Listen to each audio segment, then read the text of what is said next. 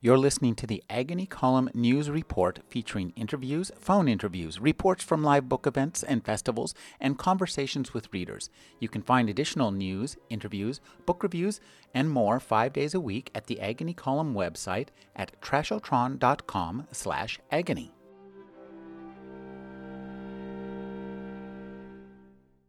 Here. Alexander Weinstein is the author of Universal Love and Children of the New World, a story from Children of the New World called Saying Goodbye to Yang is in the process of, or if not actually now, a major motion picture. Thank you for joining me, Alex. Thanks so much for having me back. So, talk about having one of your short stories adapted. How did that come to pass? I mean, it seems like many of them really would lend themselves to adaptation. Yeah, I mean, it's a dream come true to have that happen. I, as a child, I wanted to be a film producer and a director, and uh, so this is like full circle to see my stories becoming films. And you know, the way it worked is really I have a Hollywood agent um, who really loved the stories and loved the work. And he gets it out to different directors and writers uh, who would be interested in it. And then I've actually had four of the stories from Children of the New World are optioned. Saying Goodbye to Yang is the, is one that's now done with, uh, went through production, is just premiered at Cannes, uh, which was incredible. Wow, that's that's amazing. You know, what what strikes me about your stories and about all your work is that you have a genius, I, I would say, at connecting uh, the human aspects to the technological aspects. So much science fiction, and this is not a bad thing necessarily, it involves thinking up like a, a unique kind of uh, situation derived from real science. I'm thinking of, in the most classic term, uh, Isaac Asimov's story Nightfall about a civilization eh, that has come to arise in a star cluster war so that it is never night except for once every three millennia, at which point all civilization comes to a crashing halt because nobody knows what night is. Mm-hmm. And, and it's a really powerful story. But your stories mine the human aspects so well. They're incredibly poignant. And I'm really glad that you decided to set them in using the, the genre of science fiction because I think it, it allows you to really ramp up the poignance. So, talk about that decision to write science fiction in the first place because the the real content of your stories it it's feels like very much like mainstream fiction from the uh, set that was written like five years in the future and beamed back into your brain. Yeah, exactly. That's what it feels like too, especially as technology catches up with my stories. Like I keep writing about these, what I think are mildly horrific. Uh, progressions of our technology, like you know, implanted microchips and holograms that will replace you know lost loved ones with. And then it turns out that sure enough, here's Elon Musk trying to work on implanting our brains, and Whitney Houston's hologram is giving a tour. And I'm just like in shock. I'm like, oh no, I'm writing realism, you know the. Uh... but it is it is um, really important to me the human aspect. You know, I wasn't a big sci-fi reader at all as even now I'm just starting to get into hard sci-fi. It, really kind of I think pushed me out because it was so premise based. In in the you know in the in the hardest sci-fi sometimes there was so much explanation and I think forefronting of the the information, right? The info mm-hmm. dump in some ways is what it felt like.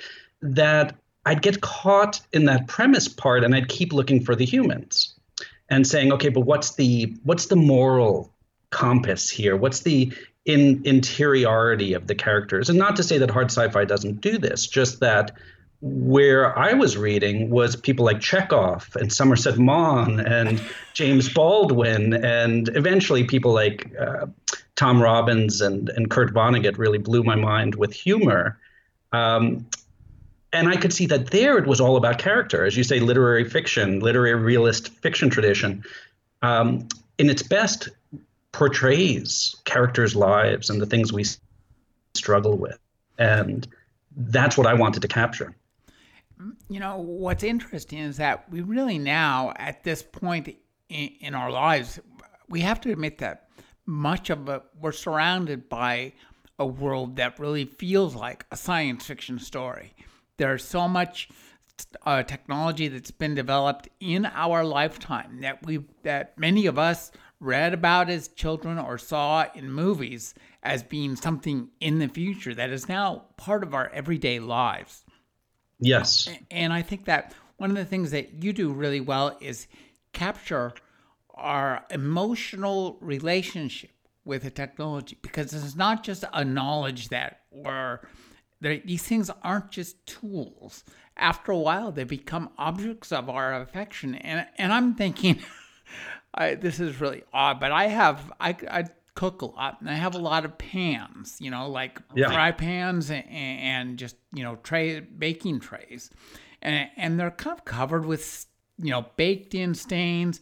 But I, I have an emotional relationship with those things. And I think that, you know, I want my kids to be able to cook on the same pans that I cooked on because yes. there's some kind of emotional transmigration that, you know, all the joy that I experienced cooking and serving the food will somehow be transmitted to them through just the objects. That's yeah. actually becoming possible with the kind of technology that's being embedded in those kind of objects saying good well exactly uh, you know and i think part of the difference is that in our technology the frying pan is talking back to you now right the frying pan is saying you know oh hey alexander would you like to make some eggs today? I know you love eggs or whatever it is. And how are you feeling? Would you like me to play your favorite tune? Oh yeah thank you. That's great. Um, and it's creating, I think, a false false intimacy, an AI intimacy that we are then communicating with. Like you say, we are in sci-fi right now, and the story uh, that's saying goodbye to Yang, that's the film after Yang, is all about that. It's about this robot child that is so realistic that it becomes kind of like a, a, member of the family without people realizing it, without the family realizing it. And the, the movie, and both the movie and the t- story, questions how deeply have we formed these relationships to our technology? My own personal answer to that is very deep. We are we are all the way in uh, at this point, and all the way into a technological relationship that we haven't fully understood the terms of yet and yet we're adapting to match the specifications of the software or the hardware, right? So if we have to join a dating app that requires that we learn to swipe people into the trash, we accept that morality because we want to use it without being like, hold on, I don't know if I actually like swiping people into the trash. Like, we just do that. And that becomes, and this is an example of where I think we're asked to cross a lot of emotional and moral um, lines that we may have set up that we never realized we were crossing, but the technology has asked us to sign that away. You know, you speak to something that I think we all think about, which is the relationship between technology and culture. Our technology is the 21st century, clearly, but our culture, it's not even 20th century, it's maybe 19th century. And the friction between those two is really interesting as the 21st century draws, creates for us the a culture that we we are not really aware of all the implications of what we are doing. And I think the the story saying goodbye to Yang is a beautiful example of that. And I think one thing you do really well is to infuse your stories with nostalgia and love mm. and emotions. It's not just uh, the, there's a feeling of dread in there too sometimes because all of this is a little bit or extremely terrifying depending on I guess you're moving you write the story. But so talk about that. Um, putting in the kind of emotions that us 19th century humans can understand in the 21st century. Yeah, I, well, and nostalgia is such a big emotion for me. I would say it plays into so much of my writing, which is interesting because I study Buddhism and it's all about being in the now. But I find that like it's only after something happened that I can look back and be like, oh, I really missed that, you know, or like reflect on it. Um, I think part of the humor in that story and part of the humor that I work with is a little tongue in cheek Norman Rockwellian critique. You know, like they're going apple picking at the start of my story and they're eating Cheerios and they're around the breakfast table. And there is nostalgia for that, especially when you look at our lives where our kids are on their phones around the table and we're on our phones scrolling through Facebook and Instagram and making our orders with imperfect foods and, you know, updating our LinkedIn or whatever it is. And we tell them to put away their phones because, you know, stop watching YouTube. And we're losing that family around the table, for example. I think we have a long uh, need, a long held nostalgia for oh, before, for those of us who can remember, before cell phones, before we were on all the time, before email, there was a little more quiet that we had. There was, um, and you know, while I'm saying this, there was also everything bad that came with that nostalgia, right? So you have um, these inherent problems in that story of racism, for example, um, which is still ongoing, right? I mean, this is still um, Norman Rockwellian critique is also a critique of that period and the ongoing period of injustices that's playing out throughout. So I think it's a very complicated nostalgia that I, I work with in all of my stories. You talked about your sense of humor and the uh, influence of Vonnegut, and, and I think that that comes out in some of the stories in this book too. That some of the more straight up satires. There's one piece um, let me see here. Uh, contents. There we go. Uh, that where you talk about um, a brief. Is it a brief history of the failed revolution? Yeah, I, I think that this is the one. Exactly. Yeah, this is the one where it, that struck me as a very Stanislaw Lem kind of piece where, you know, it, it's kind of an, uh, you have some real playful fun with uh, academics and, and how academics look, but what you're talking about is really a, a very interesting and terrifying concept. Yeah, right. So that story has the premise that there's been this I don't know what it would be called 6G or something that's been put into effect where you can no longer escape the internet, right? It's just beamed into your head at all times. And of course, it's beamed in with this, like, hey, this is great. You know, now you can access all your recipes, except for the people that glitch on the recipes and can only like have conversations about meatloaf wherever they go or something like that. Um, and so, you know, and, and when I was looking at it, it's written as a fake academic essay that really doesn't see the problem. The author of this piece, the implied author of the piece, doesn't get what the problem was about selling our consciousness to corporations. You know, they're trying to be objective, but they're also making fun of just slightly this like spelunk architecture movement of people that were trying to hide underground and um, and it's horrifying. That's that humor, right? I mean, the the subtext and the footnotes in that piece reveal a horrifying society, and yet so much of it is tongue in cheek and making fun of um, I think in this case, academia and and the way that the academia will philosophize away some very serious problems. Well, uh, too, it's the way that humanity likes to kind of form a, a very nice outer crust on, on, you know, we always like to think of the future as arriving and replacing the past and the present wholesale the future comes and the entire past is gone, and then it's just that bright and shiny future. But yep. that's not the way it works. The future is just layered on to the past, one one layer, one coat at a time, like paint, till finally the past is no longer even reachable exactly, except in our memories. That's right. That's and, right. and the more you know, and I'm seeing this more and more with the way news cycles work and especially through the uh, last presidency we were through, where there was just so much um, complete fabrications of history and things being wiped out by the administration, right? Like whole whole uh, fabrications of knowledge and truth, replacing the actual on the ground situation. Uh, and then that being remembered as the history, right? Uh, because whoever speaks loud enough on the internet gets the attention.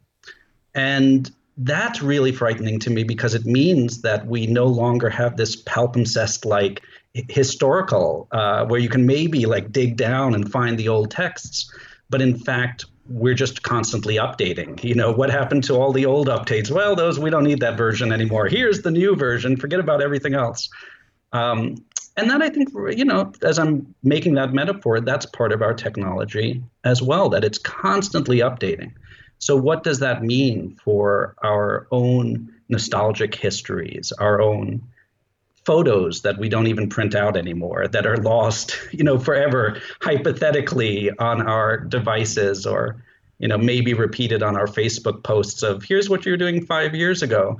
Um, I think we're losing all of that. I think we are losing a human connection because of the technology in its worst form. Technology does amazing other things, but in its worst form, that's what's happening, and that's like you say, that's what my stories try to reveal.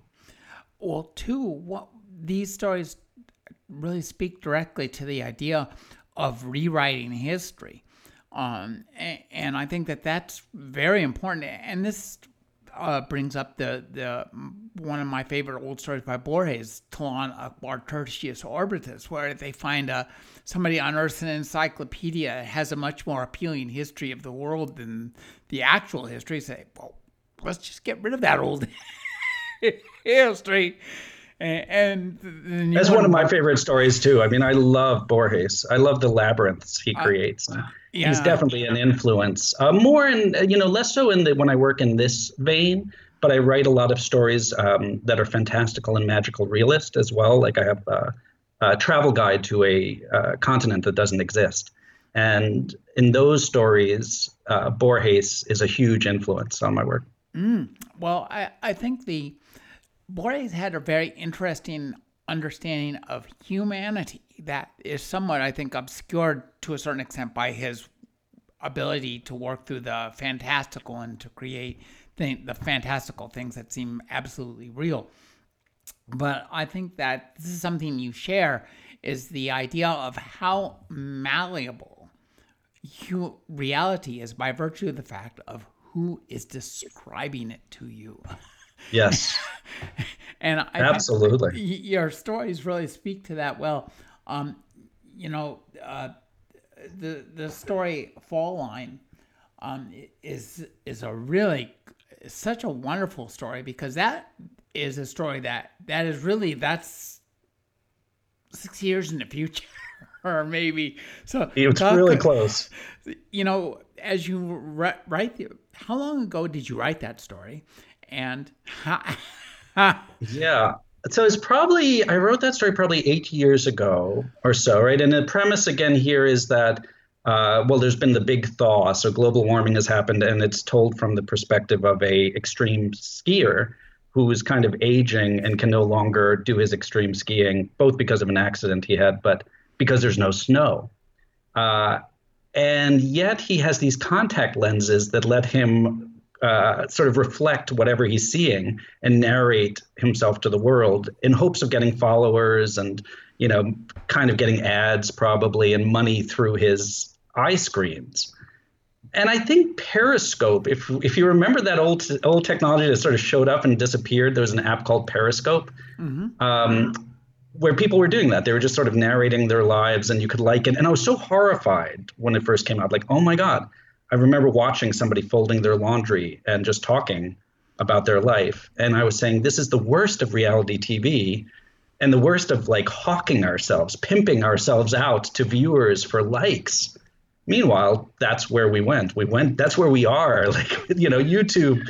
You know, how many followers can you get? Instagram. Maybe I can turn my friends into potential sources of income. Uh, that was all under that story. Um, you know, when we talk about it this way, I think part of what I'm trying to do is hide that critique. That's a very strong critique I'm talking about here. Mm-hmm. On a craft level, I always want to hide that in the characters themselves so that I'm not selling out the characters to make the critique, but it still informs their behavior. Uh, that's one of the things I think that makes such a big difference to me in your stories is the what method by which you are able to um, put us firmly in the so firmly in the point of view of people who seem so much like us, but there's a layer or two of technology that make them completely almost incomprehensible. And so uh, that's we have become that way to you know our our parents our grandparents I, one of my favorite things that i ever heard an author say was michael pollan who was talking about uh, Yo, uh, Go-Gurt. Yes. he said, if I showed a tube of this to my grandmother, she'd say, What is that? Is that food?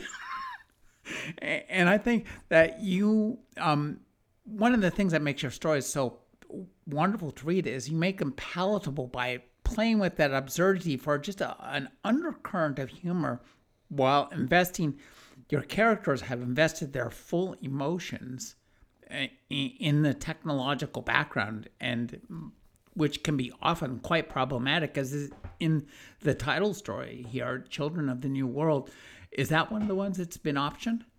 It is yeah yeah that's that's on its way too. Um, yeah i mean there's so that story deals with essentially a virtual world that you can enter um, through this kind of technology. It, you know you're in almost a casket i suppose and then you sort of beam into this other world where you can do all kinds of things. You can have houses you can have it's sort of like a lived in second life. And you can also have kids there it turns out. And these parents have the kids that they have to protect from such things as malware and viruses who they love. You know they love their kids uh, and they want the best for them but they're in serious danger in that world. Um, and on one level, it's a metaphor for us, right? It's a metaphor for us going online and disappearing into these virtual worlds that aren't always safe. Um, you know, losing your partner to World of Warcraft back in the day, or losing your kids to Fortnite, is in fact that world. Um, and on another level, the story is just pushing us forward to say, well, this seems the logical extension of where we would want to go. We'd want a second world to play around in.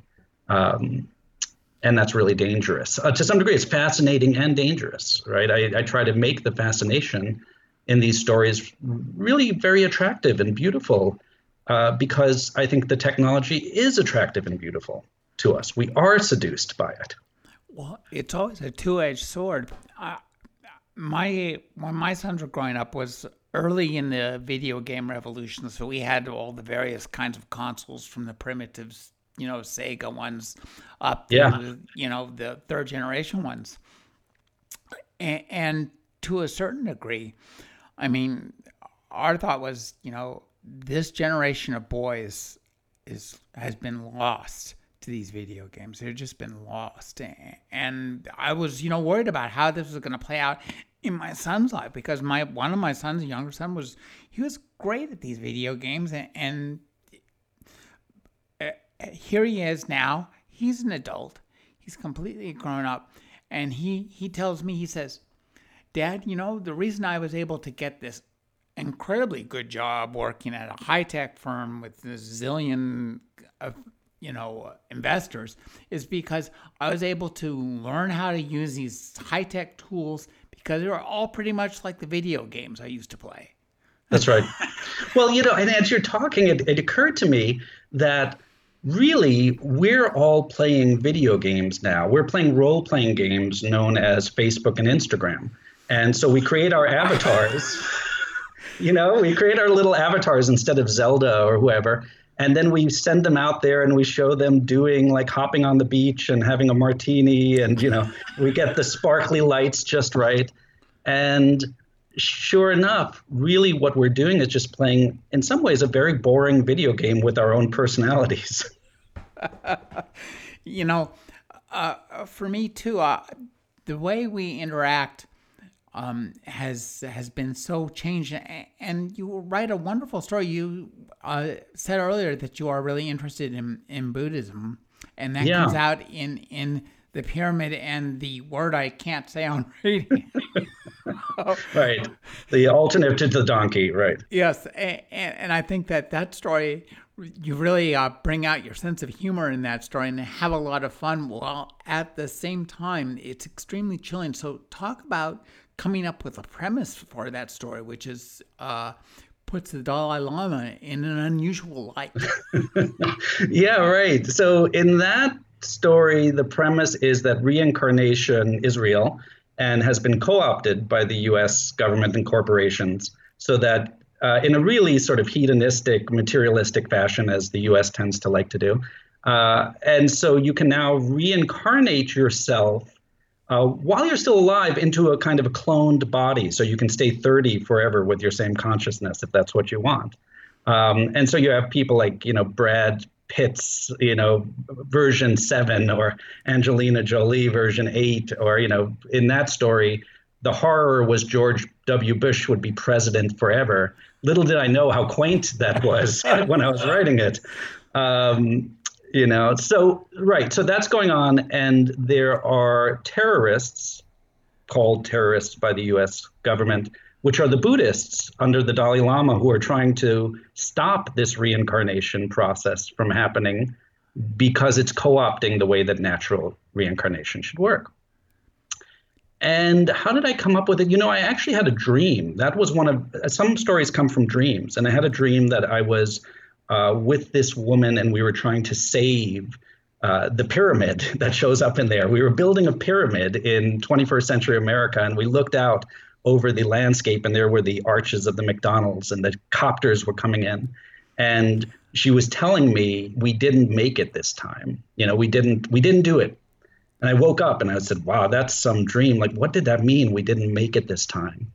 And from there, I was able to extrapolate. Oh, well, maybe the next lifetime through. You know, like we've been fighting in this dream like superheroes, right? Fighting some kind of U.S. totalitarian government uh, in forms throughout history.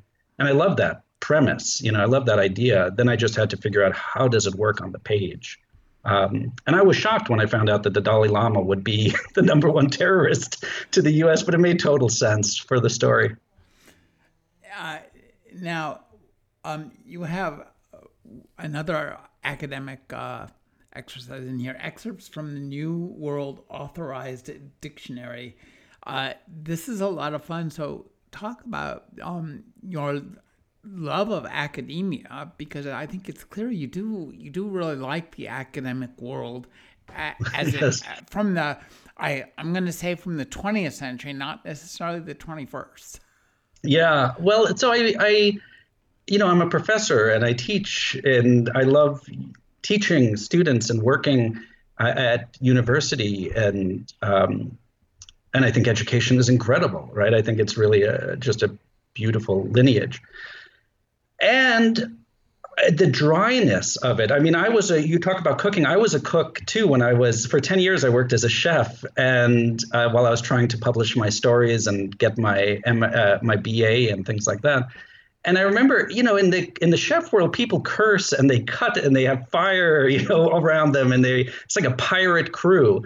And then you get to academia and everything's so dry. And, you know, if you don't like what somebody's saying, you say, well, I would like to raise my hand about disagreeing about the proposal that, you know, instead of being like, get this effing shrimp on the table, which is really what you want to say to your colleagues sometimes in academia.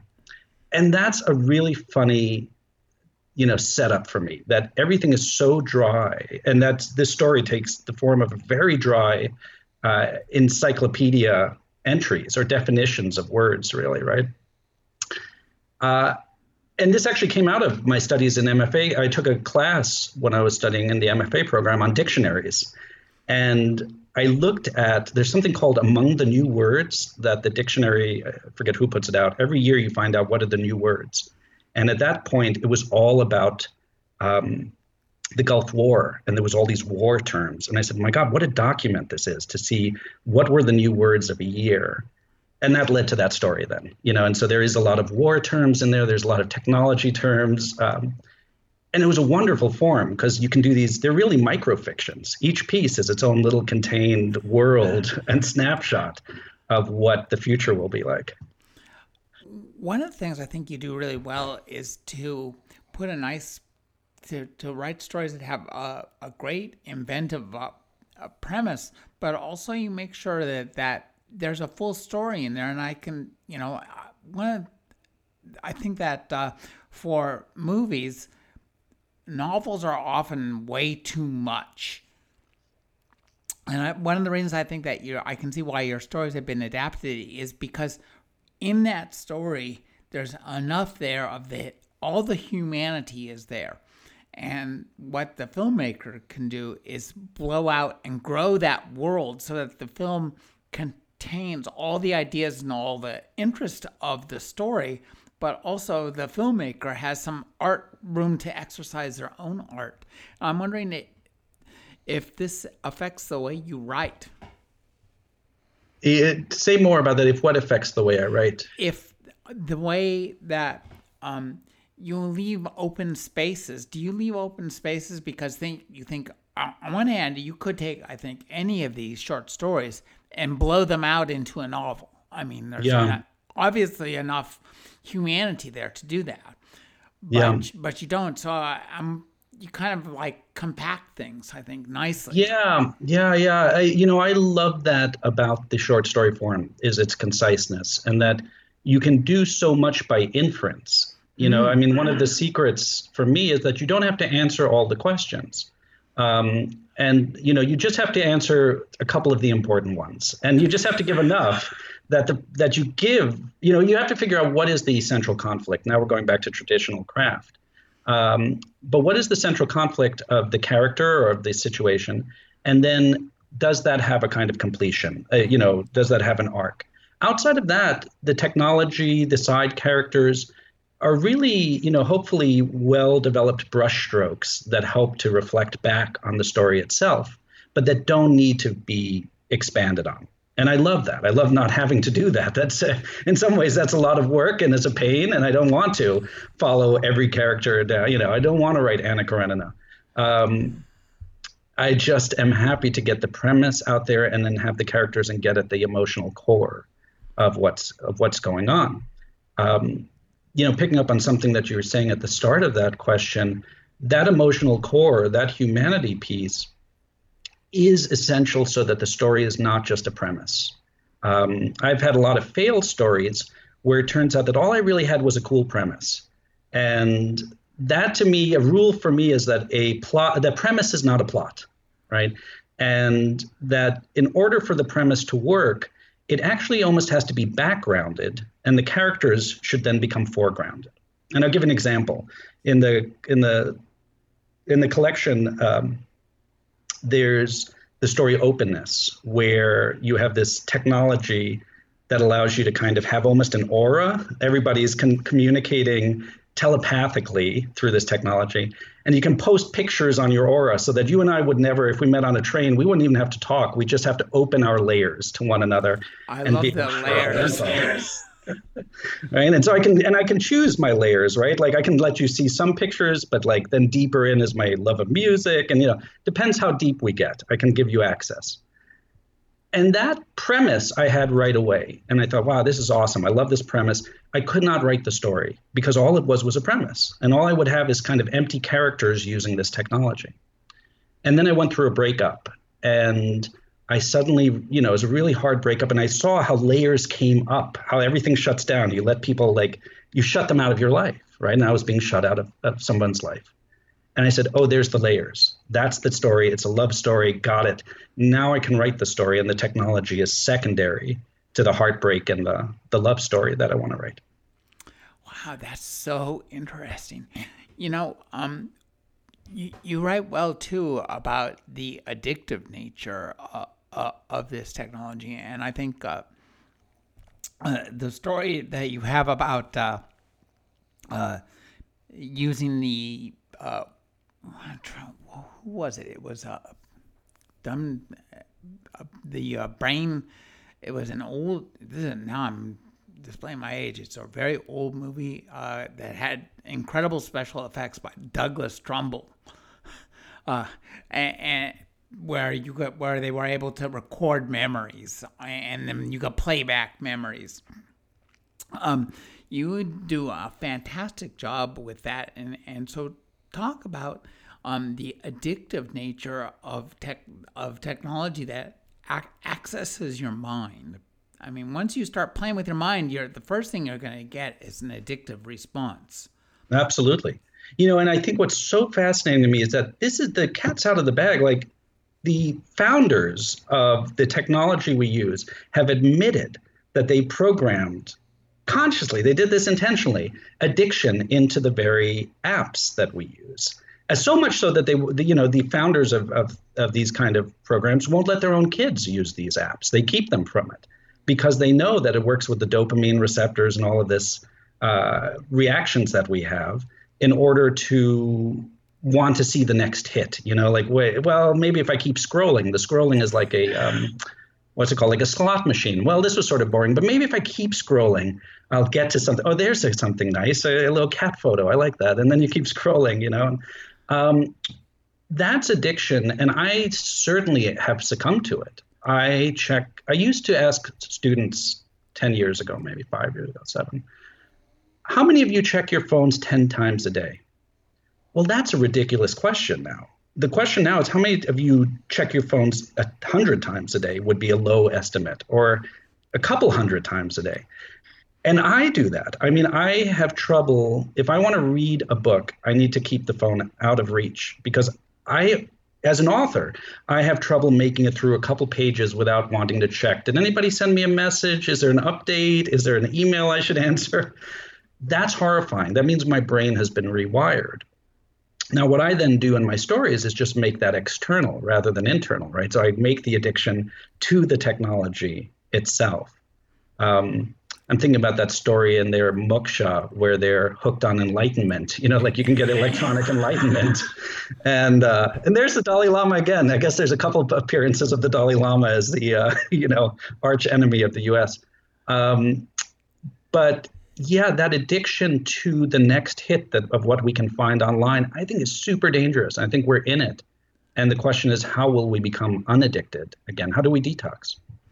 Um, I, I'm thinking there is no detox. It just go keeps getting worse and worse to the point where there's the idea of detox itself has has been eliminated. I mean, in the same way that you know we used to be uh, addicted to mail, the postal mail. People, you would go to the mailbox every day and just wait for those letters because there's gonna be thing there'll be important things in there, bills or communications from people you haven't seen in a while. But now the idea of being addicted to post, regular old snail mail is is it doesn't seems impossible. Right. Though I think that in some ways, in that analogy, the problem would be if we were going out to the mailbox a hundred times a day after getting the mail. you know, at that point, you would be as a neighbor, you'd be like, "Hey, are you okay? Is everything all right?" You know, you would take that person aside and help them. And here, we're just like the person you know across from us is eating food and checking their phones, and oh, I got to take this call, and we don't say like, "Hey, do you need any help? Are you okay?" Like instead, they seem like the movers and shakers of the society. Um, and you know, so I mean, I reinstalled a landline, and this is like you know my lifeline, maybe slowly of you know, can I start putting the phone away, not carrying it with me? Um, can I go bicycle riding without the phone so that I have an hour? Can I go swimming? Can I? And I think we all do this. Like if you go to a reading, let's say, now we're opening up again. We went through a year where technology was in fact very important for us to connect in such an essential, uh, beautiful way in many ways. Um, but now we have to recapture, I think, uh, or else we we risk losing the the communal spaces of the book reading, of the concert, of um, even the office space. You know, if that can be a beautiful place, and I, I think it can. Um, how do you recreate these spaces where we see one another and spend time that's offline uh, in a way that's really nourishing to us? Because certainly the most important moments of my life have to do with interpersonal contact and um, it's not laying in bed looking at my cell phone. That's for sure. It's laying in bed looking at the love of my life and talking. You know, it is uh, the moment that my son reached up and you know took my hand and we headed across the street together to do something. Right. Um, not all of this technological stuff that I think becomes very replaceable really quickly. There's a, a beautifully poignant uh, uh, like piece in the book where uh, the father and son are like actually like leave the house. And, and I thought that on one hand, yes, it's funny in, in a way, and, and and absurd, but it's not absurd. And what makes it uh, such a great story is that sense of poignancy and beauty and the importance of connection without buffers. We're all used to buffers. I mean, I'm seeing you in a very buffered manner. So talk talk about the you know the importance of buffers. Yeah. So that you know that story migration it's really funny uh, the story's called migration and it has the premise that nobody goes outside anymore because everybody's living in their bodysuits online and having a family you know they eat together they get out of their bodysuits but they're afraid of going out into the world. My friend said that was the most prophetic of all the stories you wrote. Like that's what we just lived through for a year you know where you're like oh my god the children are outside the house. Like we got to get them. Uh, that was me and my family during the pandemic you know it really was like how do we stay safe kind of thing. Um, and so, yeah, that story, the connection happens when they finally leave the house. Like you're saying, the father and son go, and the, it turns out that the son just wants to play, play, you know, throw a tennis ball against a wall just to see how it bounces. Like he just wants to know what's real life like.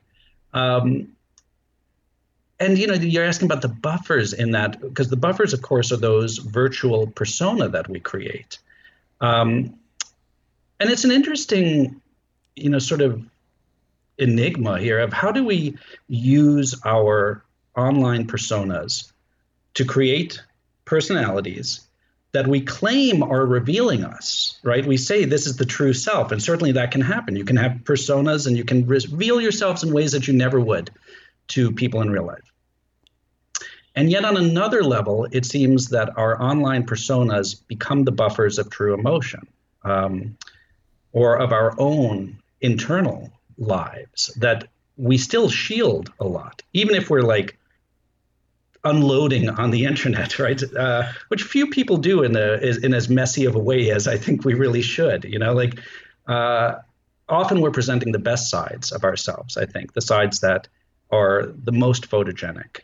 Um, and so maybe that's the buffer too. You know, we don't we're buffer buffering ourselves from true intimacy. You know, it strikes me that even before the internet, we would create buffers between one another. There would be, you know, the workplace you, absolutely, the, yeah. the bar person you, the at home you, the hanging out with your friends you, and those are all separate kind of you know, masks that we wear. And what we're yes. finding now is that one of the things you do is show that technology has given us the ability to make those masks actually real. Uh, yes. Some, uh, uh, to, to give a reality to what has thus forth been kind of like a mindset that we would have assume. And what happens when those inbuilt, built in mindsets get you know, a, a layer of technology that re- represents them. Then where the technology in your stories reveals about uh, reveals our humanity and the limits of our humanity as well as demarcating and creating the limits. Those limits it's a two-way yes. street on that. That's right. That's right. And and i think that you know as you're pointing out here we go with like sort of the 1950s uh, persona again, where there was such a hard delineation between who you were in different aspects.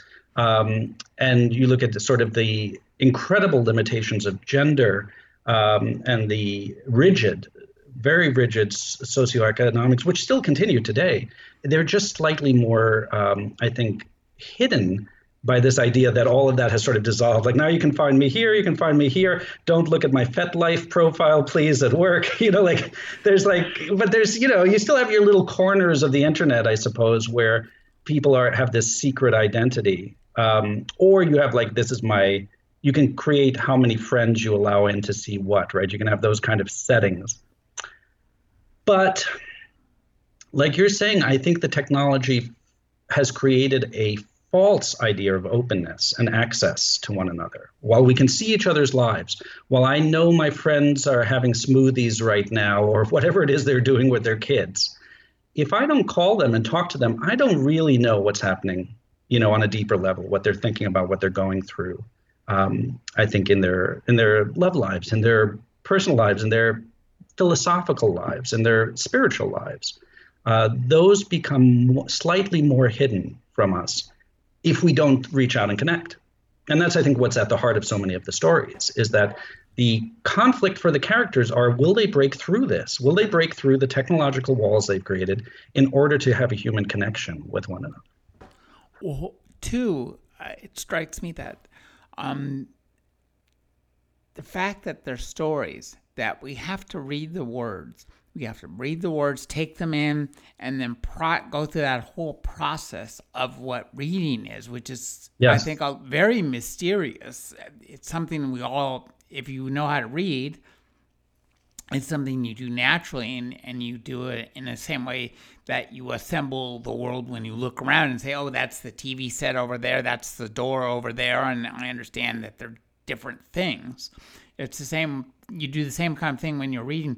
You can accomplish something with this ancient, ancient technology, words on paper, that mm-hmm. is still out of reach of all the technology that you write about.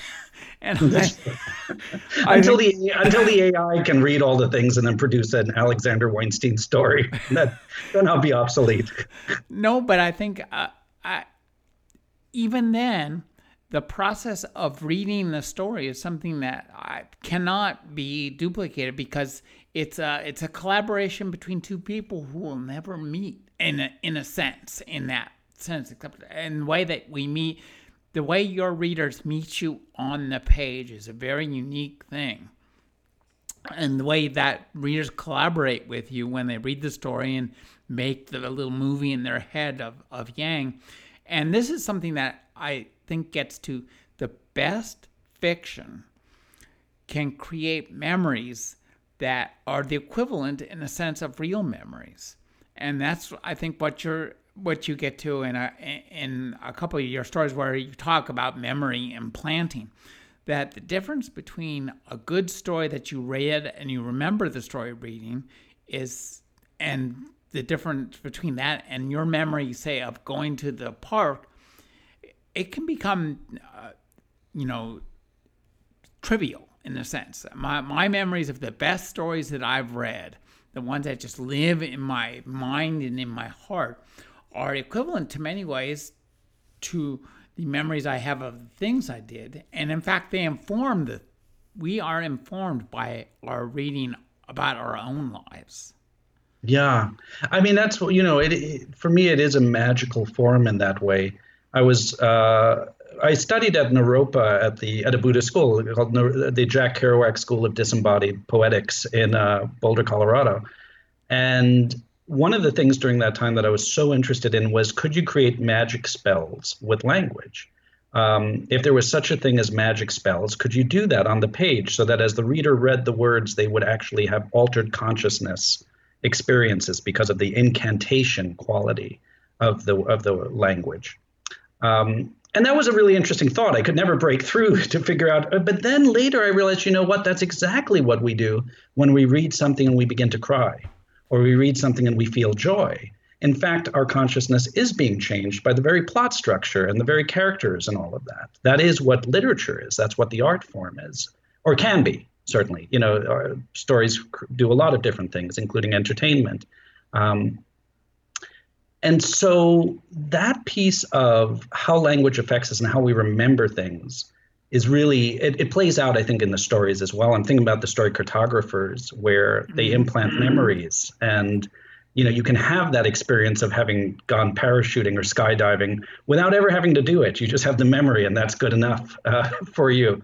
Um, memory is a really big theme, it turns out. And I'm not entirely sure why. It's probably connected to the nostalgia piece of how we remember things um, affecting the way that we reconstruct ourselves emotionally.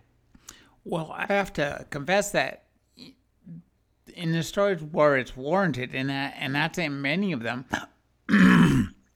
I've come close to as co- close as I'm going to come at this age to, to crying, um, be, because I mean the the and it's not just because the stories are sad or something sad happens, it's because something real happens that is emotionally real. And I think that's what your stories get at. No matter how much technology we have, and no matter how much our technology can make our thoughts come to life in a variety of fashions, our emotions are there, and our emotions are and always will be as real to us as the thing, the stupid computer I'm tapping on right now. well, yeah, and these are the gateways to, if you believe in the soul, or to if you believe in at least a deeper sense of consciousness, um, the gateways into that, right? It is these moments when we suddenly see our life in a different light, or because of something we read, or because of a movie we see, or because of an art piece, or because of music we listen to that suddenly stirs something and it shifts and then you see your life in a different way or you see a person that you love in a different way. Um, that's incredible how that can happen. I think it's super mysterious and beautiful. Um, and part of what i want the stories to do is exactly that for the reader but i also want it to be for me as i'm writing. And so i often give up a lot of control around the plot. I, I have a sense of where i want it to go but then i let the characters in the story kind of ruin what my expectations for that story are going to be so that I can be surprised. I know the story is working when suddenly I'm caught off guard and I say, "Oh no, wait a minute, that can't happen. That's not allowed to happen." And but then I also know at the simultaneously like, of course. Of course that needs to happen. I won't say what it is because it'll ruin the ending of most stories, but it's almost always the ending that surprises me because I've let the characters go. Um, and and I'll add this that the theme that I thought I was trying to say, the moral I was trying to say, when that happens, it it completely throws over the moral of what I thought I wanted to say, and it creates something much deeper, ideally than I even thought I knew. Like I I have an experience of being in awe at that moment. The new movie. I mean, I, Alexander Weinstein is the author of Children of the New World and Universal Love, a movie based on his story Saying Goodbye to Yang, just premiered at Cannes. Thank you for joining me, Alex. Thanks so much. It's wonderful to speak with you.